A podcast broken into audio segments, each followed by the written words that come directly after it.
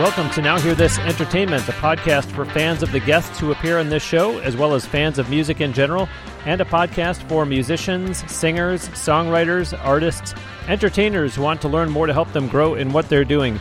I'm your host, Bruce Wozniak from Now Hear This Incorporated. Check out nhte.net and be sure you are subscribing to this podcast and telling your friends to do so as well. Besides that website, you can also find the show on Apple Podcasts, Spotify, and lots of other podcast platforms. There are links to Now Hear This Entertainment on at least a half dozen podcast apps at nhte.net. In addition to what's listed there, the show is also on the likes of Overcast, Himalaya, Podcoin, Player FM, and more.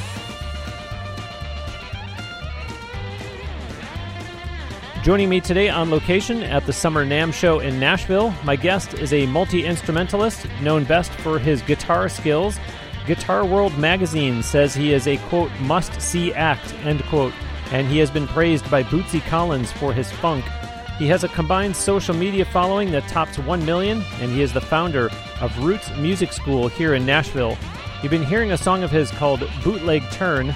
It's my pleasure to welcome to Now Hear This Entertainment, Justin Johnson.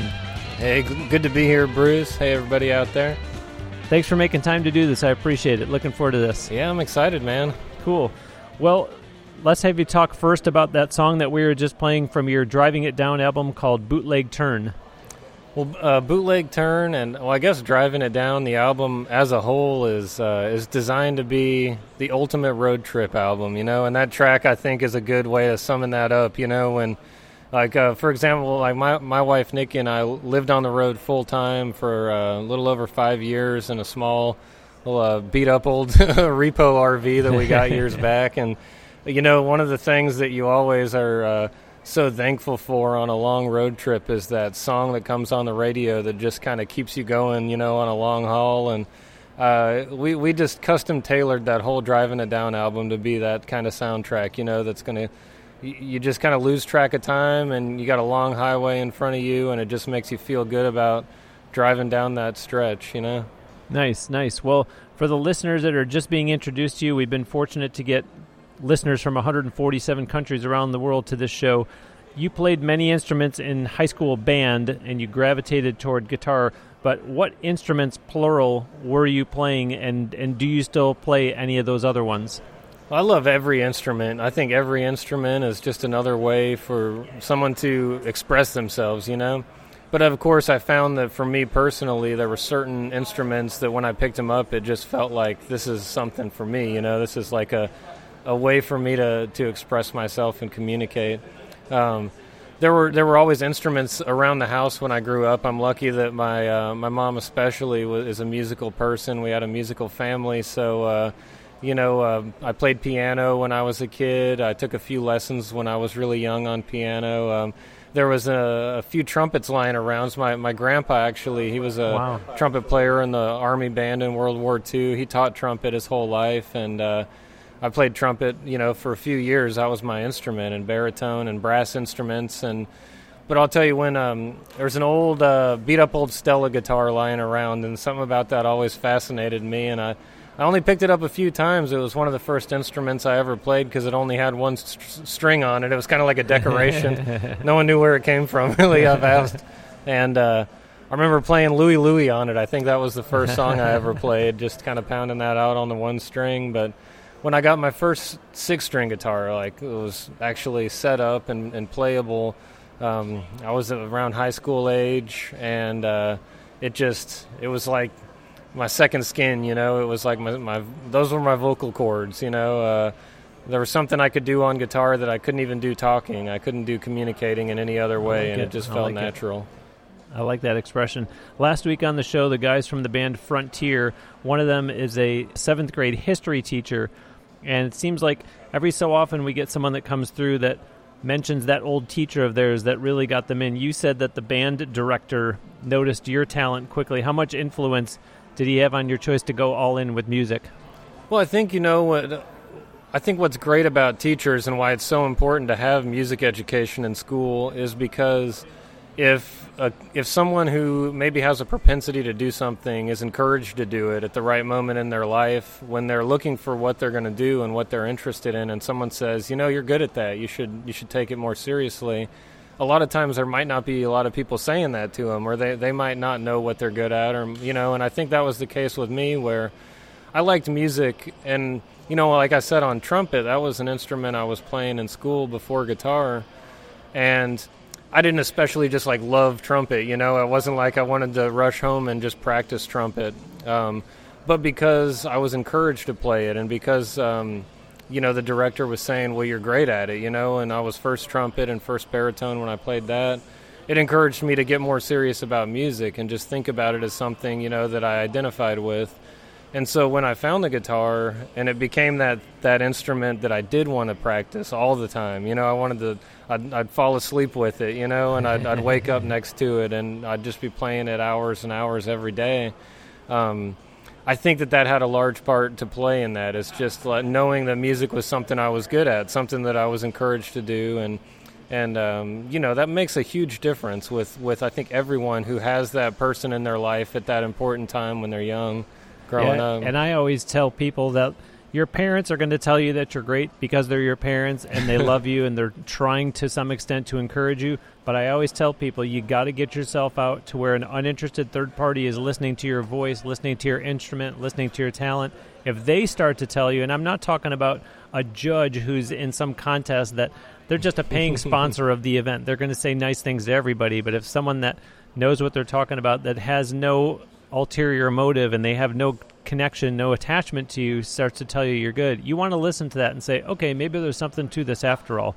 But you went on to your bio says that you were touring nonstop for five years, playing shows every night of the week for audiences from 10 to 10,000 and venues from rural dive bars to international festival stages. Talk about that experience. Well, you know that was um, it's it's just you know I was I was always shy as a kid growing up, and um, I think the guitar and, and wanting to perform really got me out of that um, you know that little shell that I was in, and uh, when it came to performing, I was just always I just always wanted to every day, every night, you know, and I've I've just played thousands and thousands of, of shows, and um, especially when I, like I mentioned, my wife Nikki, when we met, it was when at the time I think I was playing in about ten different bands at the same time.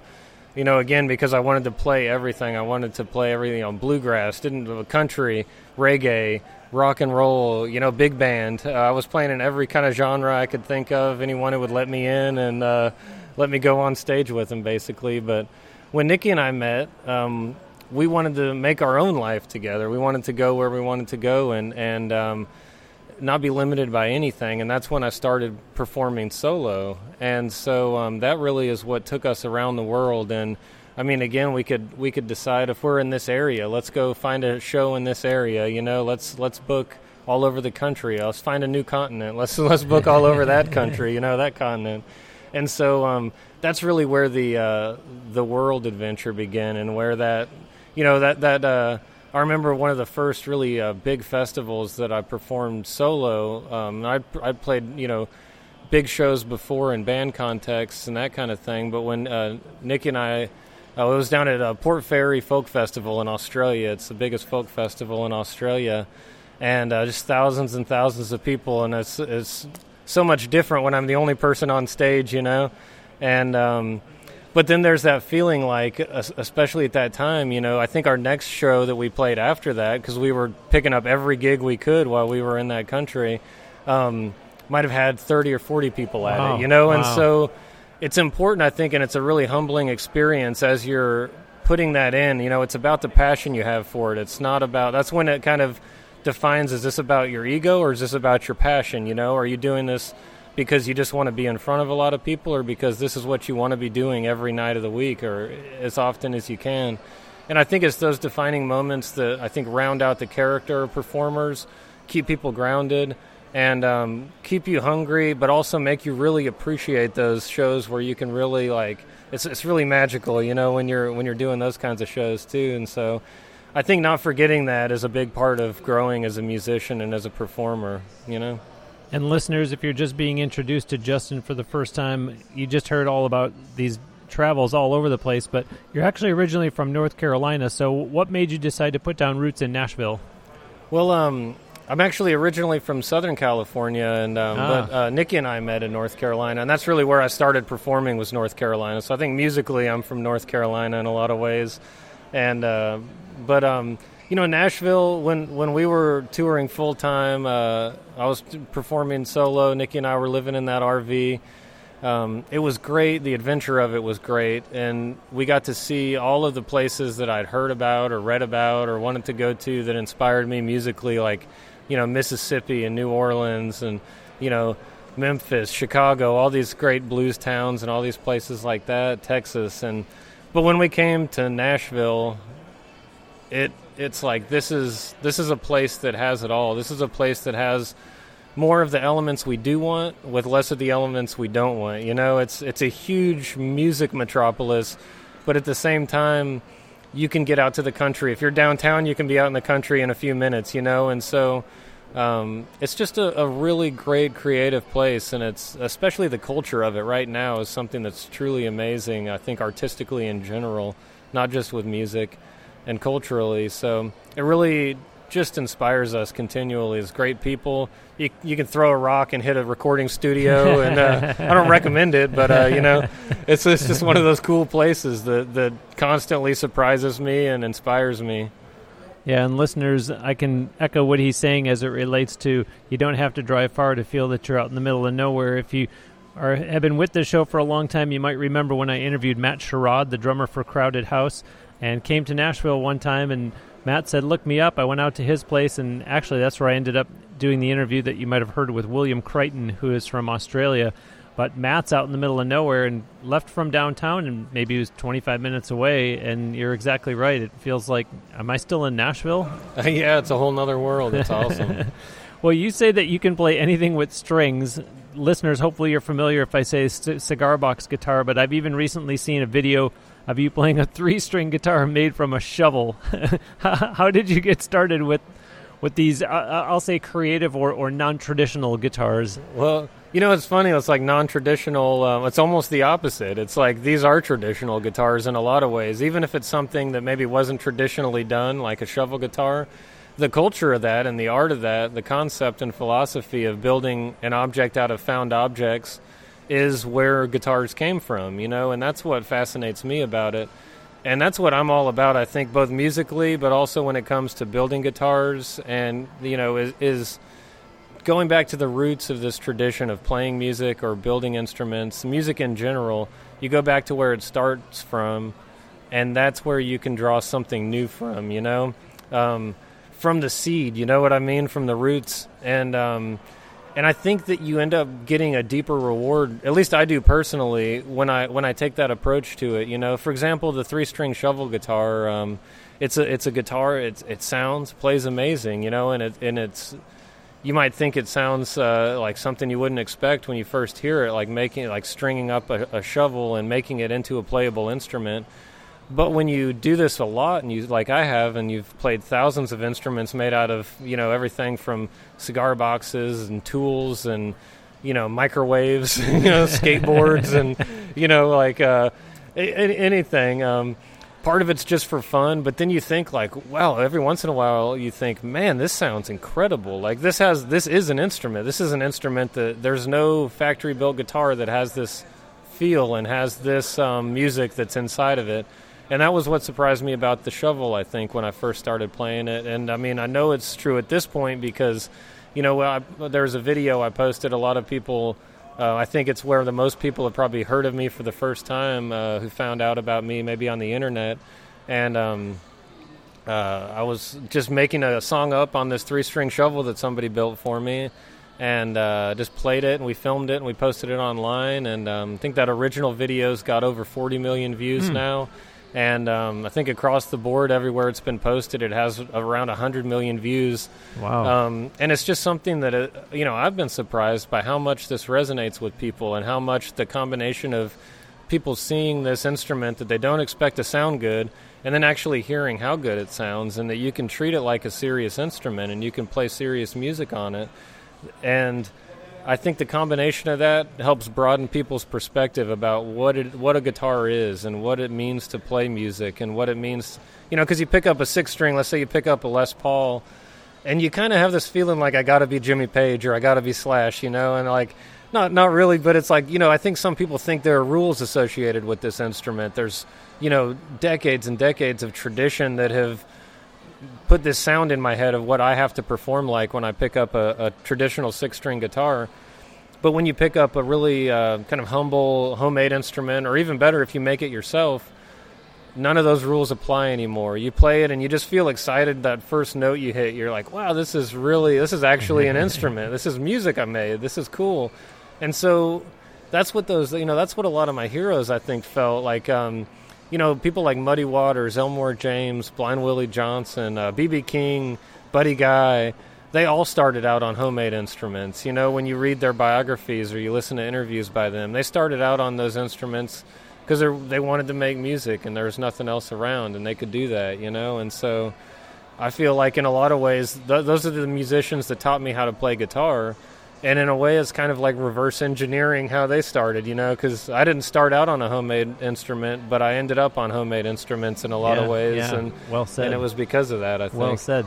And you know i remember when i was first being taught how to play guitar we were only a handful of lessons in before the guy that I was learning from said, I'm going to teach you a lot of stuff. There are some rules that I'm going to teach you about, but there really are no rules. Mm-hmm. And so you're just taking that one step further and saying, there's really not when I built it myself and it's three strings, so it looks non traditional. I'm just doing my own thing.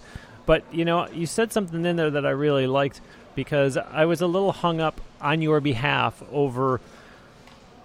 I get a little sad, for lack of a better word, when someone finds someone who's doing something, if you understand the spirit within which I'm saying this, when someone's doing something that looks gimmicky, and all of a sudden it's, oh, Justin Johnson, that's the guy that does the shovel guitars with three strings. It's like, yeah, he's the one that does it, but oh my gosh, like don't associate him with that. Like, like please appreciate and le- and let that be the vehicle to let you in to learn about his body of work and to go back and hear everything else he did before that. Like, if that's what got you introduced to him, great. But please don't paint me. I'm saying this on here, but yeah, yeah. please don't paint me as the shovel guitar guy yeah, because yeah. that's just you know one of the many tricks in my bag. Exactly, and I, you know, I, I, that's really well put, and I, I, you know, I appreciate you having that perspective on it. And I think most people do feel that way. And even if they might think like, and that's the funny thing, and people have told me this just time and time again, is that maybe they'll see that video online, it'll pop up, you know, on Facebook or something like that, and they'll think like, oh, that's that's sort of silly, you know what I mean, or, or gimmicky, like you said, and then they listen to it. And I think the the reason that that particular performance um, inspires people is because when you listen to it, it surprises you that it doesn't sound gimmicky. You know, when you hear it, and you start thinking like, man, that it's like, wow, that's something that really is reminiscent. It's like it sounds like awesome, you know, it's like an awesome guitar. It, the tone of it's great, the feel of it's great, and honestly, like the songs that I play on instruments like that, you can't play on the six string guitar.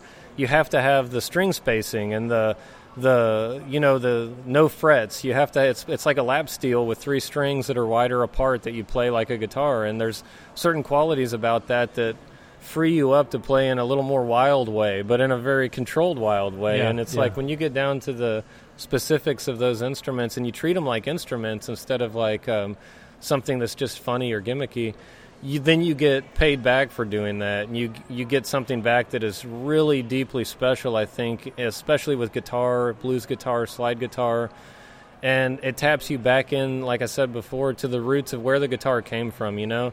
You know what was also gimmicky was the electric guitar when it came out you know? You get laughed off the stage because oh no that's not a real guitar. That's some gimmicky you know junk that's only going to be around for a few weeks you know? Get that out of here. And um, they said the same thing you know about rock and roll. They say the same thing about every new thing that comes out gets the same treatment. You know what I mean? Yeah, and until it's, it's not new anymore, and it's just commonly accepted. And then it's accepted, and then then you, you know those same people might make fun of people for not doing it. So you know it's like.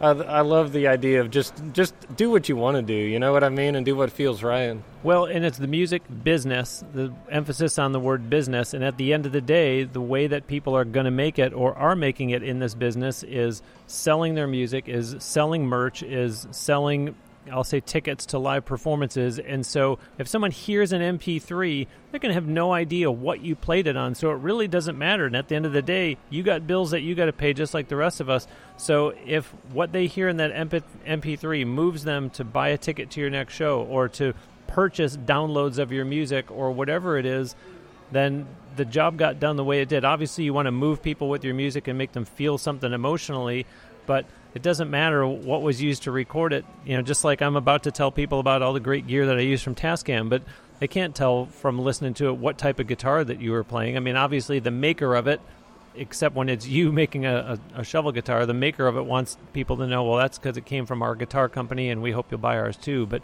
I think you get the the point that I'm trying to make here. Oh, absolutely, absolutely. And I, you know, with my studio at home, um, when I'm recording albums and uh, recording music, you know, whatever it is that I'm recording for, I've I've got an arsenal of uh, both conventional sounds, classic sounds, and then sounds that maybe don't make sense to anyone else, but I, I have got them in my memory bank, you know, with one stringed instruments and. Um, well, like uh, I think the song you're going to be playing uh, at the end of this interview, "Black Heart of Gold," as an instrument. I mean, uh, yeah, "Black Heart of Gold." It's got an instrument called a whamola that um, it sounds like an engine revving. I think to most people when they listen to it, but it's um, it's this cobbled together piece of wood with a big hinge on the top. That um, there's no frets and it's got an upright flat wound bass string, wow. bass guitar string wow. on it, and you just basically go from a, a very limp string with no tension on it to turning the hinge and then it tightens the string up to whatever you tune it to. And so you can make it sound like a, a whale you know like whale song. You can make it sound like a like a dinosaur you know whatever these things that like these images that it conjures.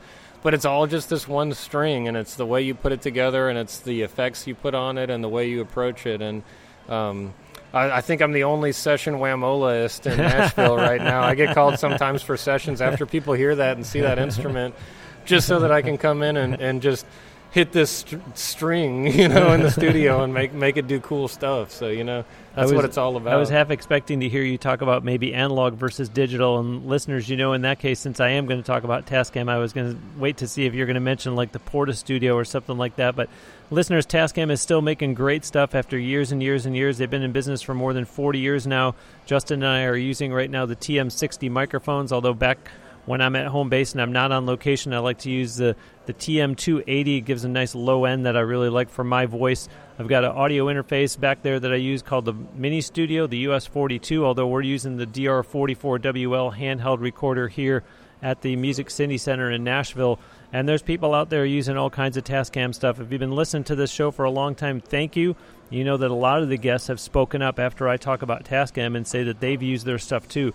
Everything from demos, if you're recording on your own, you want to do an EP, all the way up to the professional touring musicians. House of Worship, there's Tascam stuff everywhere. If you want to record your live shows, there's all kinds of recording solutions. Get on tascam.com, T A S C A M.com and look at the long line of inventory that they have available and then find a dealer. So, Justin, you're an independent artist, no label, no industry support. Tell tell the up and coming artists who listen to this show how how you've done that and and what you have found the biggest challenges to be.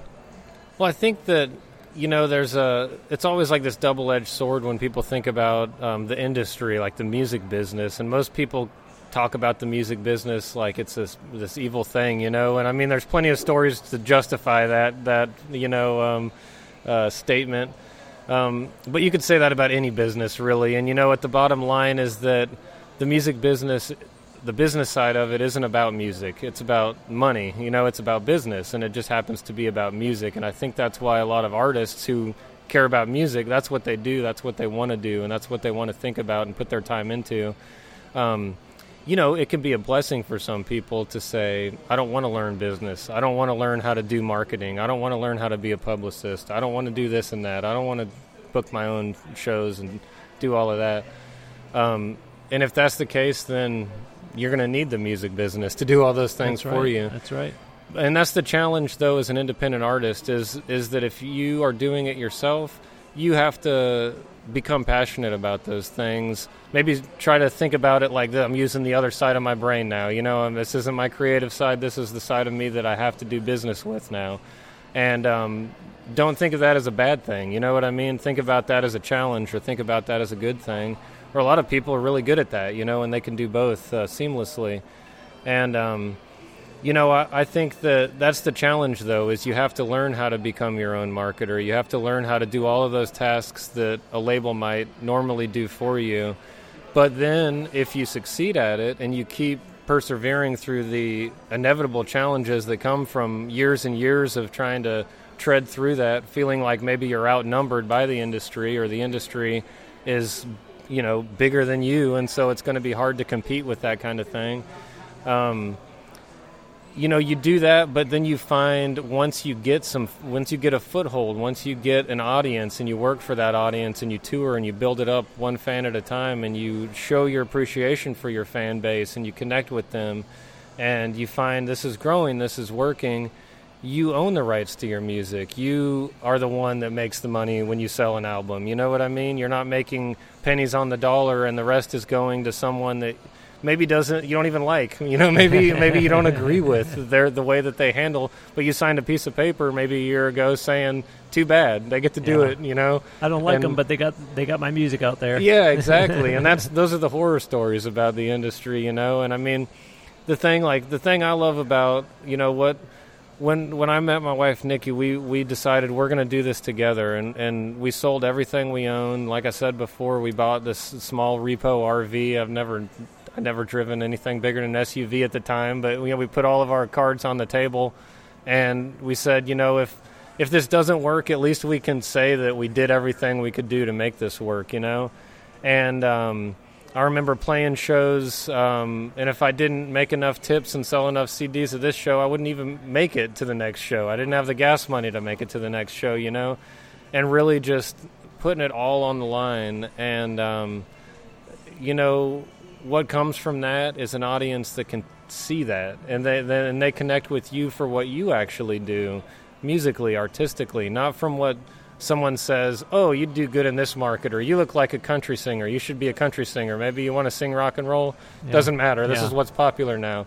You get to make your own decisions as an independent artist you get to connect with your fans and give your fans exactly what they're there for, you know. But I have to imagine that another thing that you probably learned along the way because you were talking about now you are the marketing department and now you are the accounting department and now et cetera, et cetera. Is I bet you had to learn about time management because you do have to cover so much ground all by yourself and the creative inside of you just says, "I just want to go and play the guitar." It's exactly. like, well, okay, there will be a time for that later, but right now we're working on this. Exactly. That's that's so true, and you know, um, that's what that's what we've done is we've we've had to be, you know, had to learn. Oh, you want a poster? You got to learn graphics design. You know what I mean? Or you can't afford to pay someone to do it, but you have to compete with the people that can.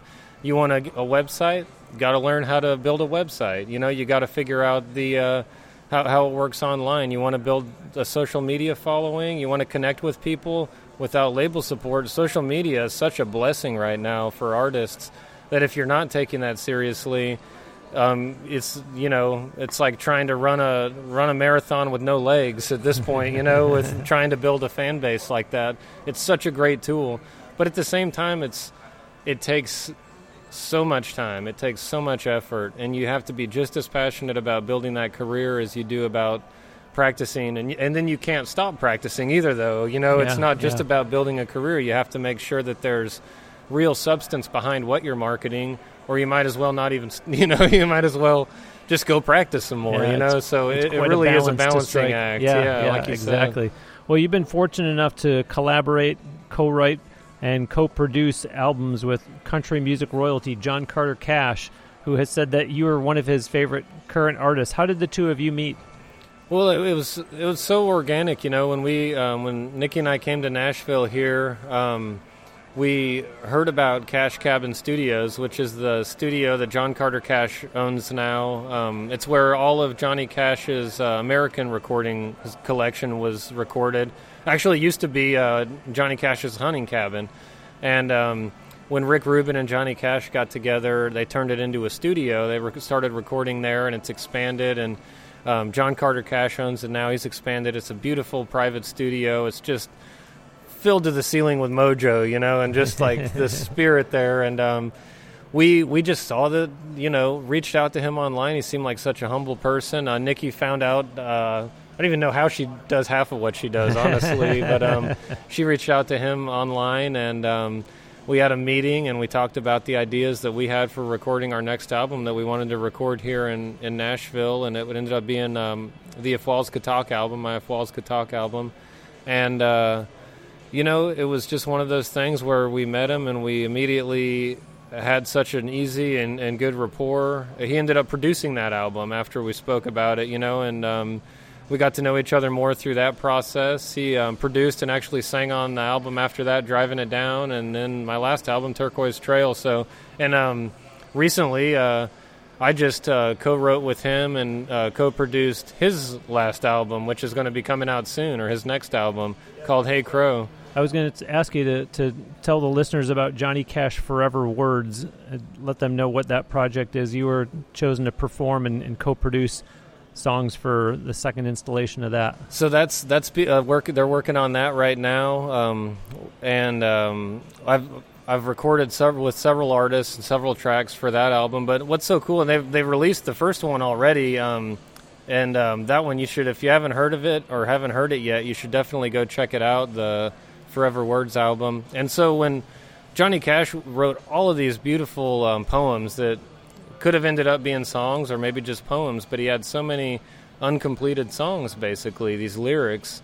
And um, John Carter Cash um, uh, worked to put these lyrics out as a book. So there's a book, Forever Words, with all of these poems. But then um, he organized these artists, um, a collection of amazing artists who basically he said, complete these songs with me, you know, and uh, and so it's um, the whole project is about taking those poems and completing that last step of that journey uh, musically and turning these into songs. And so it's been a huge honor to work with uh, the artists that I've worked with. Uh, you know, on the songs that I've been part of with this collection, and so when the next series comes out, which there's no uh, there's no time on it right now, you know, I wish I could say a release date or something like that but um, check out the first one, and then when it comes out later, definitely check out the second one. And listeners, I'll put a link on the show page for this episode at nhte.net, but it conjures up memories of when I interviewed Roy Orbison Jr. If you never heard that one, go back and listen to episode 205 when me and Roy Jr. talked a lot about some of these similar things in terms of the legendary Roy Orbison. Uh, that we covered a lot of ground back on that interview.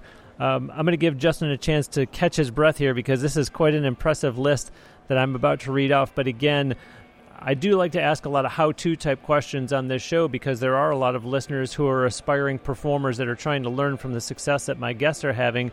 And I think what happens a lot of times is I'll ask my guests about things they've accomplished, and they just say, Yeah, I was really blessed to have that happen. That was really great. It was a lot of fun. And they don't understand that I'm actually trying to get them to help these listeners and say, How did you actually do that? So, listeners, Justin's music has been licensed to Dodge Motor Company, Ken Burns, Florentine Films, the Discovery Channel, Animal Planet, PBS, scores of independent film. The, the list keeps growing. Legendary filmmaker David Lynch was recently asked by Pitchfork magazine what current musical artist he would most like to work with, and he cited none other than Justin Johnson. So, how have you gotten your music out to so many different people and companies when, again, you keep telling us about how you're doing this all yourself with your wife? I really think because it's it's different for everybody, you know, and that's the it's a hard question to answer because um, like we you know Nikki and I talk about it sometimes, and it's like we have no idea, you know, a lot of times, you know, how did how did this happen or how did this this opportunity come? Um, because you know you're always wanting those things so bad. I think anyone who does something professionally is always yearning for the next opportunity, and um, all I can say is that every one of those opportunities came about in a slightly different way, um, but it came from us putting ourselves out there every day as much as we can in whatever form we can. And usually it feels like radio silence or something like that. You know what I mean? It feels like maybe no one's listening a lot of the time. And um, even when you know people are, people say that they're listening, it's like you wonder who's listening, or you wonder if the people you want to work with are out there listening to you. Um, because it's hard to you know directly reach out to most people and get any kind of uh, response back. You know, people who people who have to be guarded with their opportunities and careers and things like that. And I feel like that's what you're asking about in a lot of ways is is breaking through to those types of opportunities. And I can say that just about everyone that's that I've ever had is someone who's reached out to me. Because mm. I've put myself out there. Outstanding. And not been afraid of people saying that's weird or that's different or I don't understand that or wait, that's not what people are supposed to be doing right now. Um, it's better, I think, in a lot of ways if it's not what people are doing right now because if you can be different, you stand out more. And if what you Absolutely. do, um, say, one of my favorite quotes um, artistically is the Thelonious Monk quote, and he said, um, uh, Man is a genius uh, who's most like himself or a genius is a man who's most like himself. And um, what that means to me is that you think about what you do better than anybody else and lean on that with all your weight. You know, don't don't try to water it down. Don't try to think, well, I don't know, people are going to make fun of me for this or this is going to be weird or maybe people aren't asking for this or this isn't that kind of venue. You know what I mean? Or some keep going with it and be ready for criticism and enjoy the criticism if you can, you know, because that's what's going to get you out there. That's what's going to put you in front of more people. And that's what's going to inspire people to think, you know, people don't want the same thing all the time. You know, people don't want, you know, they don't want to put the same kind of music. Let's say it's just like film, film, for example um, just about every filmmaker I've worked with is looking for something different. They're sick of the stock music that's available. Yeah. That's in every other movie. Yeah. They're st- sick of the same effects. They're sick of the same, you know. Oh, it's like this has been done to death. We want someone who's doing something fresh that feels like something, though. It, yeah. it has an emotion to it. I don't mind saying that last night I went out to listen to music because you're in Nashville and that's what you got to do. And I finally heard something that got my attention because it was different. Mm-hmm. And so many performers had gotten on stage previously and I just kind of sat there and enjoyed my meal because I thought this is doing absolutely nothing for me because it all sounds the same. And finally, I literally turned my body completely because this really got my attention. So it is refreshing. And there's also a saying out there, something to the effect of be yourself because everyone else is taken. In other words, don't try to copy someone else. It's already been done. Just just be yourself. So I, I like your commitment to authenticity and, and originality. Yeah, I think I think that's what it's all about, you know. And and when I first started performing solo, I remember, um, you know, trying to write press releases, trying to write um, bios, which like we hate writing bios. It's so hard for us to just talk about ourselves, you know. And that's one of the things that we we get frustrated with um, as professionals sometimes, trying to present ourselves. Um, in in a way like that. But um, you know what um, what I found is you know I'd been I'd been performing professionally for ten years at this point when I went solo, and um, you know full time that was my first job I ever had was playing music, and I've been doing it ever since. And we were trying to look for a single mention of my name in any press, any news, any quote I could get to add to our press kit. Couldn't find a single one out of 10 years. And when I started doing my own thing, which was different and challenging, and it's harder to book a solo instrumental guitar player that no one's ever heard of. You know what I mean?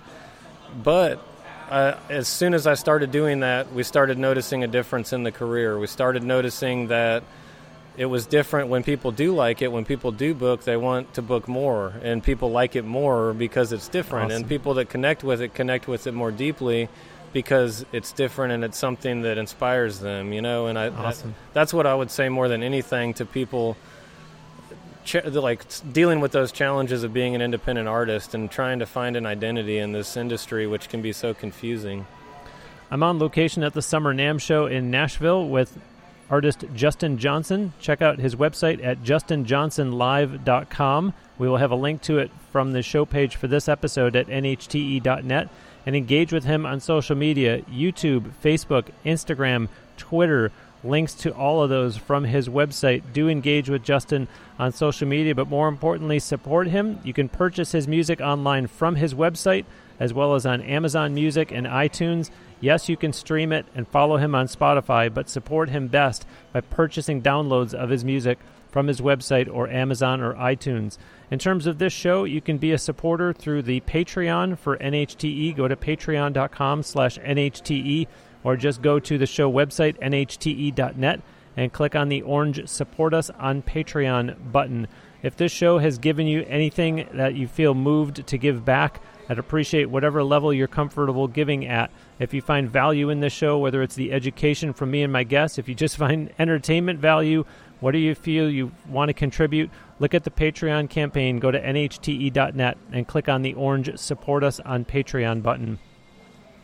Justin, I mentioned back in the intro, you are the founder of Roots Music School here in Nashville, and you've re- released an instructional series on Roots music technique and theory, and you've also partnered with educators across the country to develop roots music curriculum for schools. That's that's fantastic. Just I want to give you a chance to talk a little bit about those initiatives because all this stuff that we're talking about is important, but that's really great to hear of you giving back to music and education that way.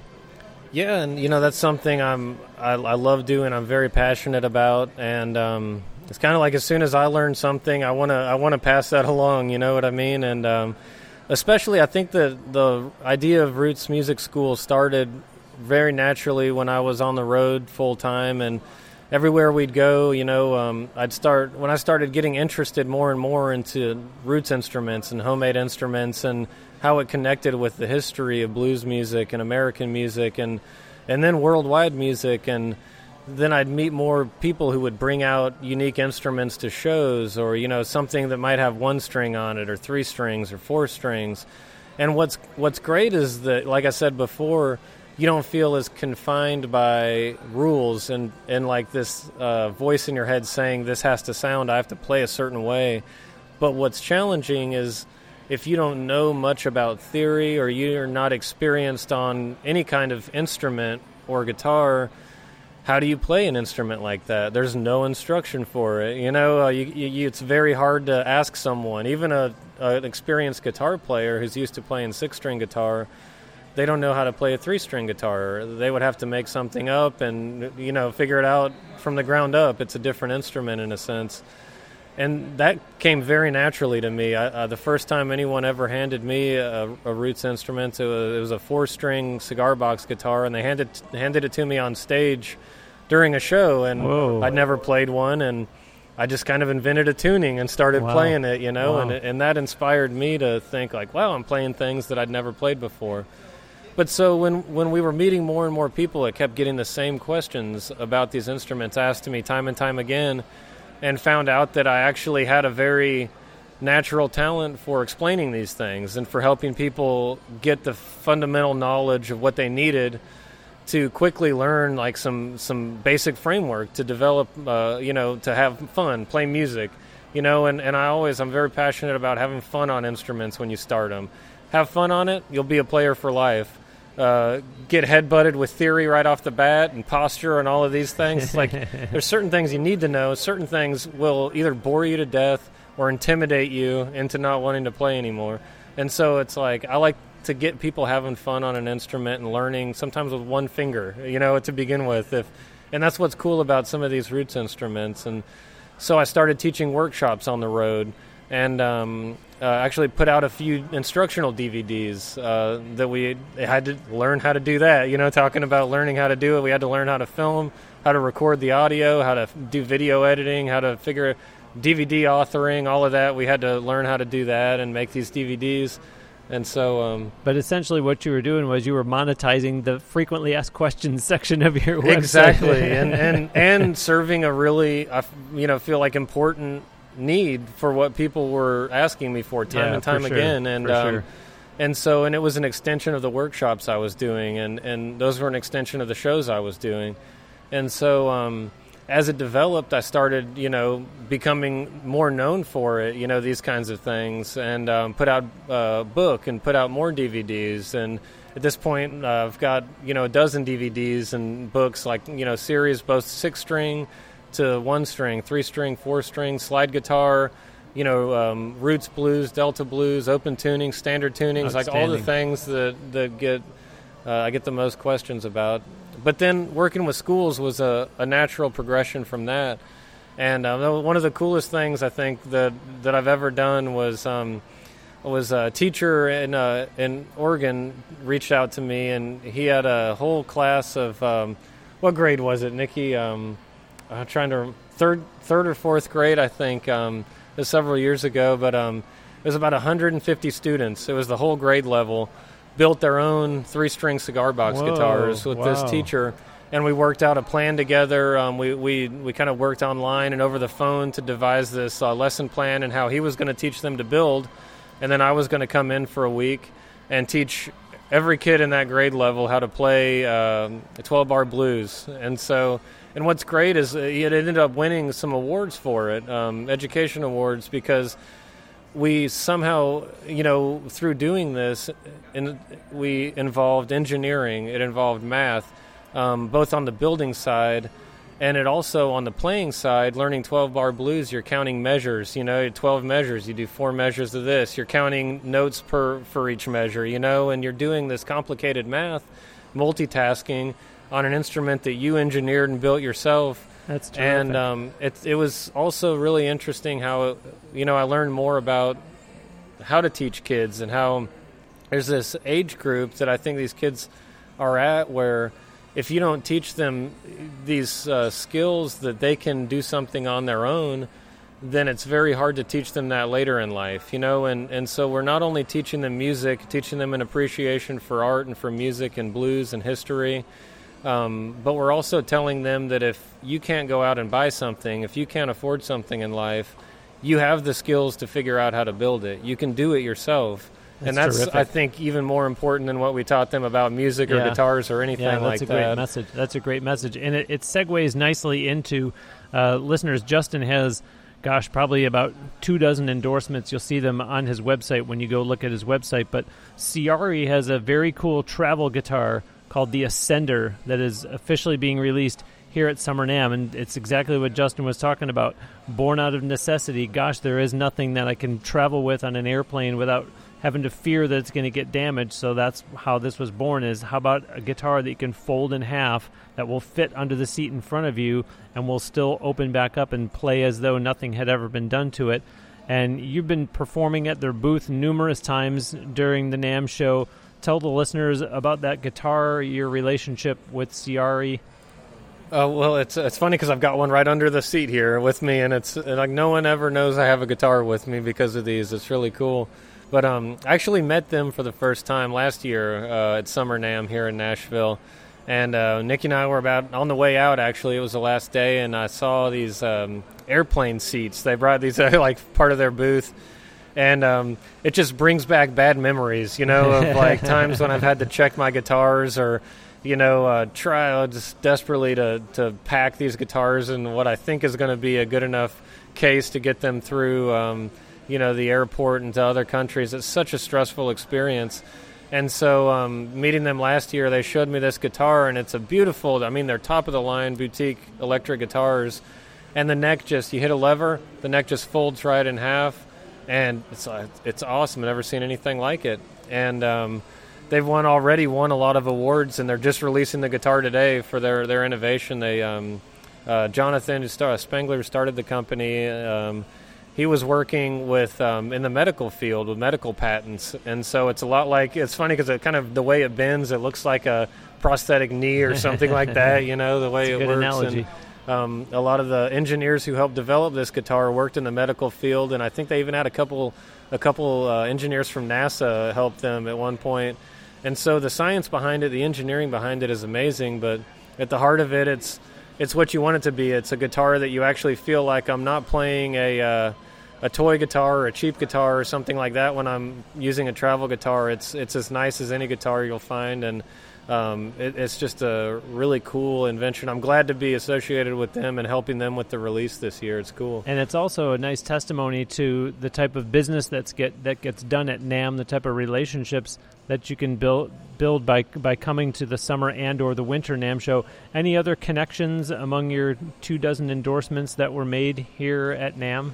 Oh man, so many. You know, um, uh, Hughes and Kettner, um, who I'm a, a, a the, who makes great amps. So amps alone, uh, Kettner and uh, Blackstar, uh, BluGuitar. They came up with a great uh, portable amp, and it looks like a guitar pedal, but it's actually a hundred watt uh, guitar head, and um, it just sounds incredible. And you walk around here at NAMM, and um, it just you're right here in the beating heart of the you know, the music industry as it relates to products and as it relates to instruments, and everyone's bringing out their A game and they want to show everyone what they have. And so, um, you know, as an artist coming here and having so many friends and having so many business associates who I've worked with over the years, they're all in this room, you know, so it's like walking around your favorite neighborhood and you just gotta go uh, go from door to door, just catching up with people, seeing what they've done the last six months since Winter NAMM, and uh, was just over at the Gamechanger Audio booth, and um, they're a, a, group of uh, young, enthusiastic um, music fanatics from Latvia, and um, they just keep coming out with the craziest guitar effects. And, they, and what's great with the, them is they take an approach that they they're only going to release you know one product a year basically. They're not going to release 700 pedals. then it gets like a it's like a blizzard of pedals. You don't know what does what.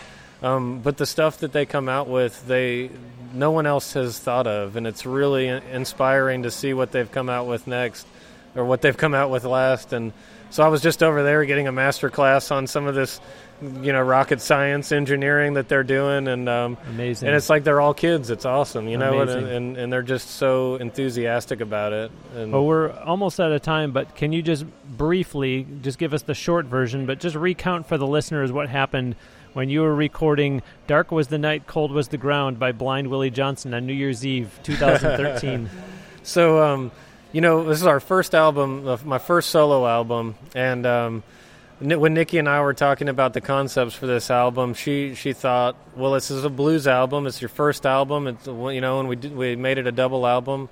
So let's do the first disc at Sun Studio, where you know a lot of our heroes did their first albums and recorded their first songs, like Elvis and Johnny Cash, Roy Orbison, Jerry Lee Lewis, and uh, so but the second disc, um, and this this al- this whole album was done on homemade instruments. You know, this is the concept for it. Uh, every instrument on it we uh, played was uh, something that was made out of found objects from someone we knew. And so the second disc, we said we want to do the same album, but we want it to be pre World War II. Like if I had made this album in the 30s, and so all of the instruments I used were homemade instruments that I got on loan from a museum and they're all cigar box instruments that are pre World War II. They were built in the 30s, or I think one, the earliest one was in the 1880s. It was mm. built.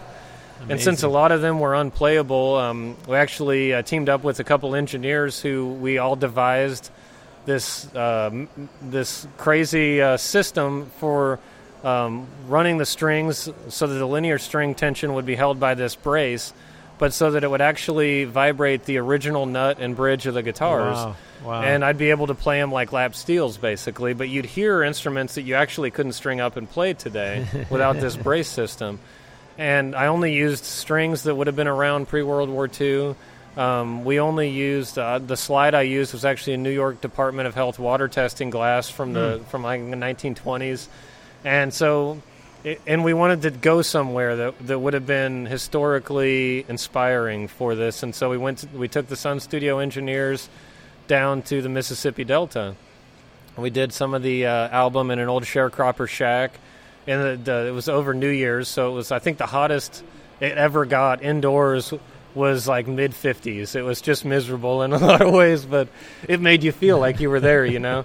But one of the coolest experiences uh, I've ever had, you know, as a guitar player, I always wanted to play at the crossroads. You hear those stories about Robert Johnson, you know, and you like, and so there's part of this this legend of going down to the crossroads and playing. And I didn't want to make a deal with the devil or anything like that, but I did want to find out, you know, where is the crossroads? I want to go there. I want to play guitar there. If the devil comes, I'm gonna tell him no thanks. But you know, it's like I, I want this, this to be part of my life as a guitarist, you know.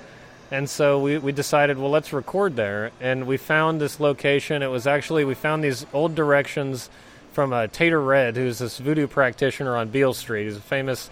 Uh, there's a store there now that was like you know I think his grandson owns or something called Tater Reds, but found these old directions and it's like a it was like a like um you know Scooby Doo episode or something. we we all piled into this van with this recording gear, and we we like chased down this haunted place, you know, and and by the time we got there, it was so creepy, man. It, it was it was so dark we tried to get down there early to scope it out, but we couldn't.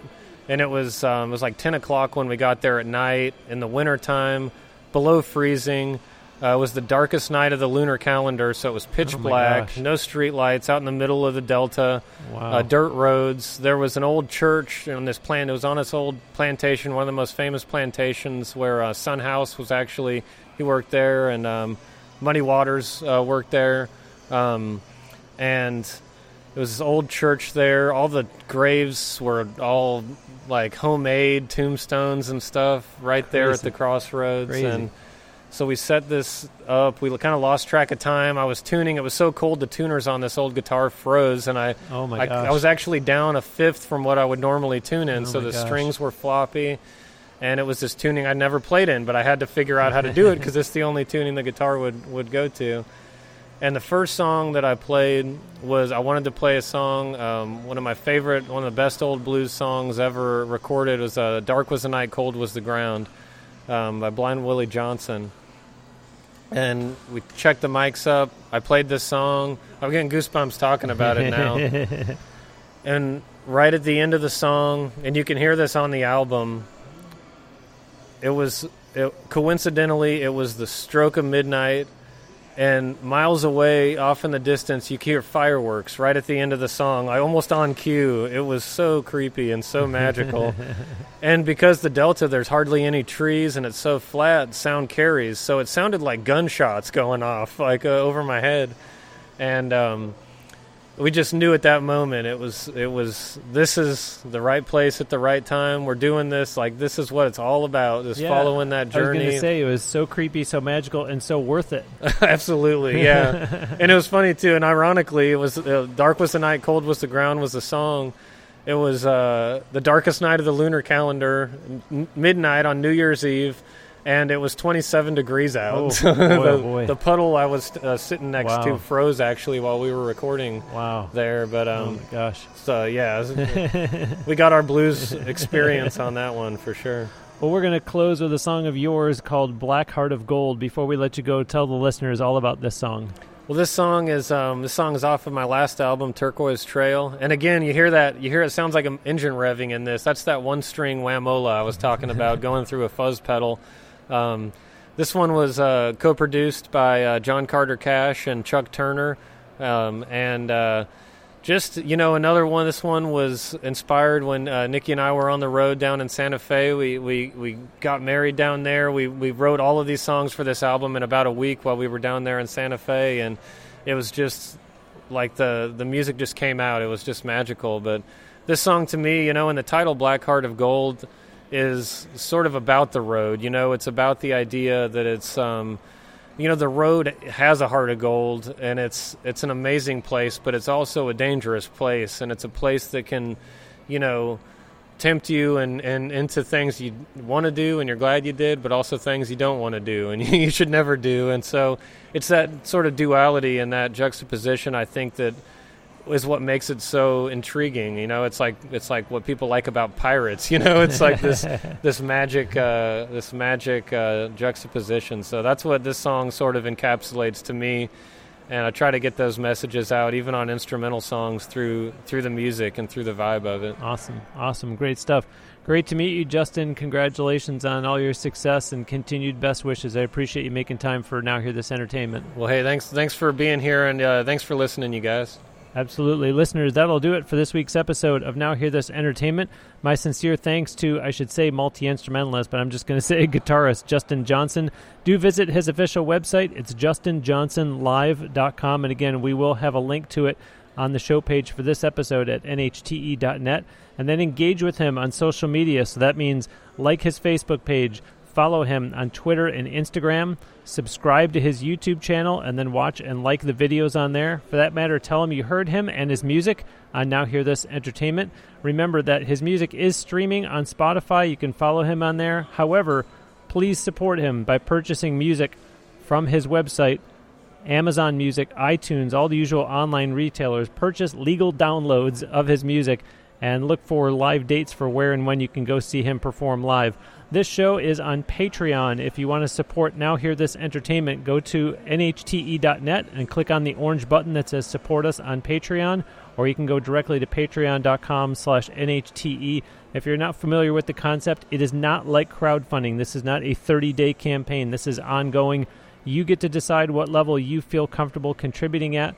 If you feel you've gotten value from this show over the years, over the months, over the weeks, whatever it is, and you want to give back, I greatly, greatly appreciate it. I am an independent artist myself. This is my art. This show is what I give to the music community. So please give at whatever level you feel comfortable and know that I do truly appreciate it and that the money does go towards continuing Now Hear This Entertainment.